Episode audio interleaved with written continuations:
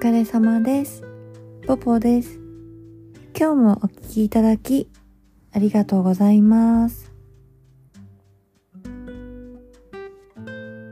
日はですね、私が結婚相談所で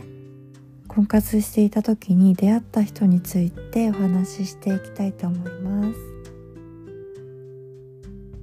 で、私ね、結婚相談所で15回ぐらいお見合いしたんですね。で、お見合いした人とは1人を除いて、あの、全員と仮交際をさせていただいて、で、なんでかっていうと、あの、やっぱりさ、お見合いって、あの、緊張お互いしちゃうし、なんかこう普通の時も見たいなと思ってこう連絡やり取りしたり普通にデートしてる時とか普通のその人を見たいなと思ってお見合いした人とは仮交際もしてたんですね。でもやっぱり仮交際でもこう大体12回、まあ、やっぱ違うなと思ってあの断ったり断られたりしてお別れしてたんですよね。でやっぱり一人ねそこにね見た目がすごい良くてで確かね十何個年上で20個ぐらい年上だったのかな。でも全然すごい若く見えてで年収もさうん千万あってで他の条件も良くてであの条件だけ見たらねもうパーフェクトなわけですよ。でね私後から知ったんだけどこの人の元奥様この人バツイチなんだけど元奥様を知っててさで本人にはね最後まで言わなかったんだけどでお見合いしたんですよその方と。でもやっぱりねなんかね問題あるのかなって思っちゃうわけですよ。こうだってそういう人ってやっぱりよりどりみどりなはずだからそういう人ってやっぱり20代に行くと思うんですよね。だから当時ねこうアラサーだった私に来るわけないんじゃないかなって思ってて。でまあお見合いしたんですけどまあ普通に終わってこう私としては可もなく不可もなくって感じででじゃあ見合い終わって帰りましょうっていう時に向こうがね帰る時に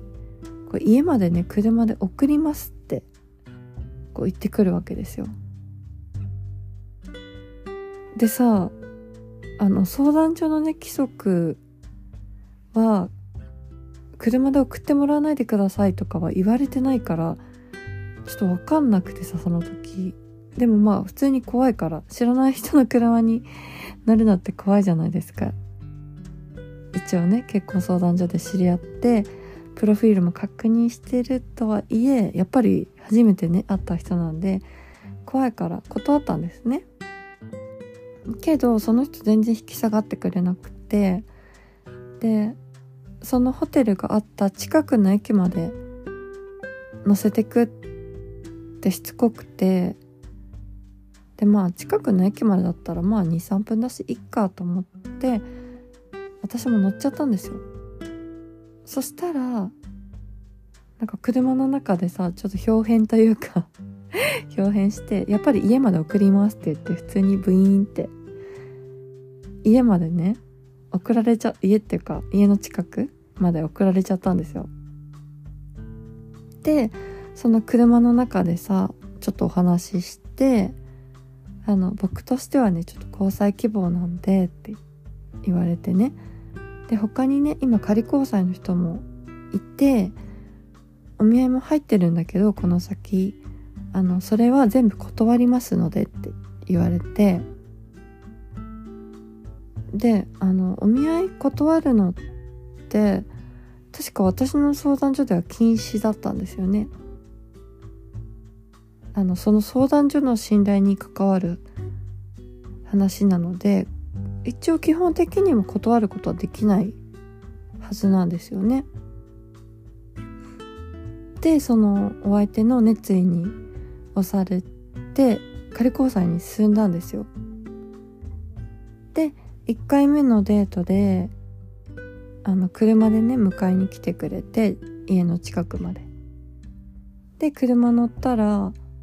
あの後部座席にねこうマンションのパンフレットがたくさんあったんですよ。で私お見合いの時に確かこう話の流れでねこう地震が最近すごい怖いからなんか低層階のマンションに住みたいなっていうのをなんかポロッと話したんだよね。でそしたらなんかその低層階っぽいマンションのパンフレットがたくさんもうすでに用意されてて多分取り寄せたと思うんだよね。でちょっとねなんか怖いなって思ったんだけど、まあ、条件だけ見ると本当に良くてさでもなんかちょっと考えたいなと思って次回のデートの約束もねちょっと予定がちょっとまだ分からなくてってあのぼやかしてたらそのお見合い相手があの僕はもう予定全部断ったんでもう夜ならいつでも空いてるんでいつでも連絡くださいみたいな。なんかちょっとね重いんですよね。で何回かあったんだけどやっぱりね重くてでその中の1回であのねデパートのなんか外商に外商さんにこうあるジュエリーブランドの確かねカルティエだったと思うんだけどからこうホテルのねディナーにご招待されていてでそのディナー自体はただなんだけどまあ、暗黙の了解としてこう何万以上のものを買ってくれって会所に言われてるんだけどあの自分はねあの欲しいものは特にないから一緒に行かないって言ってなんか記念にジュエリーをプレゼントしたいからってご誘われてえでもさなんか絶対トラブルになりそうだったの。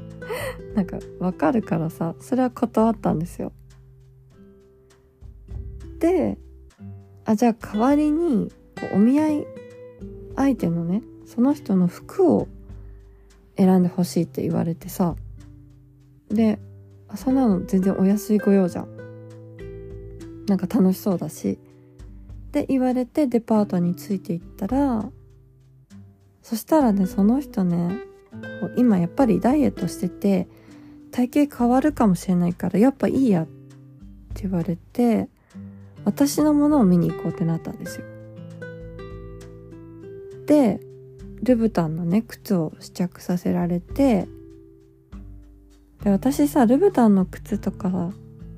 あの私の趣味じゃないし私の趣味とはかけ離れてるしあんまりそもそももうヒールとか履かないからいらないんですよ正直。でもあの店員さんにねその試着した靴をね中敷き入れてて頼んでてさでその中敷きってあの靴にさこうインソールみたいな感じでペチャって入れるやつじゃなくてその靴の貼ってある皮を剥がして入れるやつだったからその中敷きを入れたら買わなきゃいけないんですよ。で勝手に買ってたのね。で私本当にいらなかったんだけどまあ私買ってって頼んだわけじゃないからまあいっかと思ってそのままいただいちゃったんですよ。でこれがね後々トラブルのもとに なるんだけどでその後もね何回かお会いしたんだけどなんかさ重くて重くてちょっと嫌になっちゃって交際をねお断りしたんですよそしたらさなんか表変してさで交際をお断りする時って私が私の相談所私が所属している結婚相談所に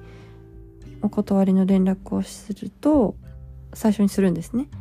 でそうすると私の結婚相談所か相手の相談所にあの交際終了ですっていうのをお伝えしてその相手の相談所がそのお見合い相手に伝えるっていうシステムなんだけどあのお断りしたらねこっちの相談所に相手のね相談所かなんかぶち切れてきたみたいでで私にね事実確認の電話が来たのね。なんか私がめっちゃ悪者になってて私が結婚をちらつかせて相手に貢がせたみたいな話になっててさで私もさ「いやいや私いらないって言ったじゃん」と思って。なんかジュエリーのね販売販売会に誘ったり、まあ、靴もいらないのにね勝手に買われてたりもう履かずにあるのでお返ししますって言って。でまあ1回目のデートでねマンションのパンフレットを大量に持ってこられたこととか他にもねちょっと見バレするから言えないこととか あるんだけどこっちも言い返したんですよ。でもうなんか嫌と思って相談所を辞めたんだよね。で私さ最初も話したんだけどこの人のね元奥さんを知っててさあの会ったことはないんですけどあのあんまりね詳しくは言えないんだけど言える範囲だと元奥さんがねこう読者モデル今で言うインフルエンサーみたいなことをしててで名前もね知ってたからこうインスタをね見てみたんだけどルブタンがねお好きみたいで ルブタンがねいっぱい載ってて。でね多分こっからねルブタンが来てんのかと思って。でさ私お見合い相手からも聞いてたんだけどこのね元奥さん結構壮大な年齢詐称をしててさ普通サバ読みってさ23歳じゃないですか。まあなんか見た目的にもね、まあ、23歳が限度だと思うんですよ。でもその人ね10歳以上サバ読んでてで若い時はね通用したのかもしれないんですけど今はね結構きついんじゃないかなと思ってまあ加工があるから見えなくもないかもしれないけどインスタにフィルターが外れてる動画があってやっぱりね10個下っていうのはなかなか厳しそう。ですよね。でだからさ私とね同い年ぐらいになってるわけですよね。そのインフルエンサー界では。本当は私より10個以上年上なのね。でさその人ねインスタにね自分が読者モデルとして載った雑誌の記事を毎回載せてるんですけどあの読者モデルってさこう名前と何歳職業とかって書かれるじゃないですか。でその人ねその記事を載せる時年齢のとこだけね自分でぼかし入れてインスタに載せててさもう執念だなと思って ちょっとね癖になってたまに今でも見ちゃうんですよね今日もお聴きいただきありがとうございましたご意見ご感想、ご相談のメールをお待ちしております。メールアドレスはエピソードの概要欄に載っています。ぜひお待ちしております。